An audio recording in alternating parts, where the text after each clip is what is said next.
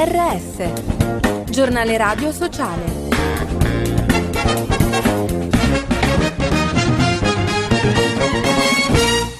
Bentornati all'ascolto del giornale radio sociale, in studio Giuseppe Manzo. Umanità cercasi l'approccio del governo britannico alle migrazioni è crudele e disumano, lo dice Medici Senza Frontiere commentando la proposta di legge che prevede l'espulsione per chiunque entri irregolarmente nel paese. Secondo l'organizzazione l'assenza di vie sicure per entrare nel Regno Unito costringe più persone a rischiare la vita in mare con effetti devastanti.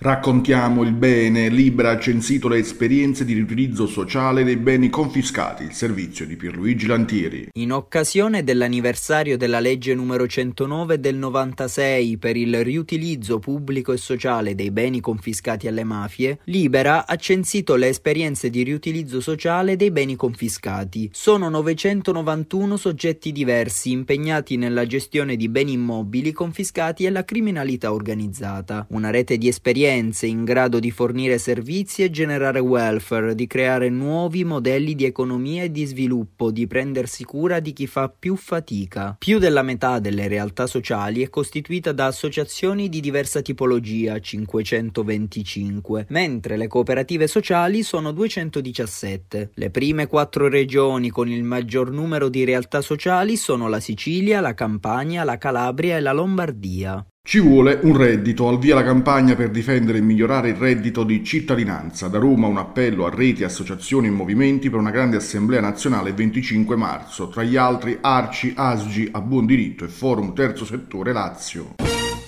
Lavoro per tutte, di sicurezza, occupazione e inclusione di genere si è parlato ieri all'evento dell'Associazione Nazionale Lavoratori Mutilati e Invalidi del Lavoro e dell'Ordine dei Consulenti del Lavoro. Ascoltiamo il presidente ANMIL, Zoello Forni. Questo governo è partito col piede giusto in merito ai nostri temi, ma per l'esperienza dei nostri 30 anni di vita e per quello che facciamo come volontari e come motore del Paese in caso di delle vittime del lavoro, il nostro auspicio è di poter essere coinvolti partecipi per poter raggiungere un obiettivo di civiltà del nostro paese, il pieno rispetto della salute e della vita di tutti i lavoratori. Musica contro la guerra, domani a Napoli il Conservatorio San Pietro a Maiella ospiterà la seconda edizione del concerto per la pace, tornando a farsi portavoce di un messaggio di speranza, un anno dallo scoppio del conflitto in Ucraina, con un tributo a Martin Luther King. Innocenti evasioni nel carcere minorile di Milano Beccaria. Entrano in campo i valori del rugby grazie al progetto nato nel 2007 dell'Associazione Sportiva Rugby Milano, che propone uno sport basato sulla gestione dell'aggressività che trasmette atteggiamenti e messaggi positivi. E con questo è tutto. Per notizie, approfondimenti e podcast www.giornaleradiosociale.it.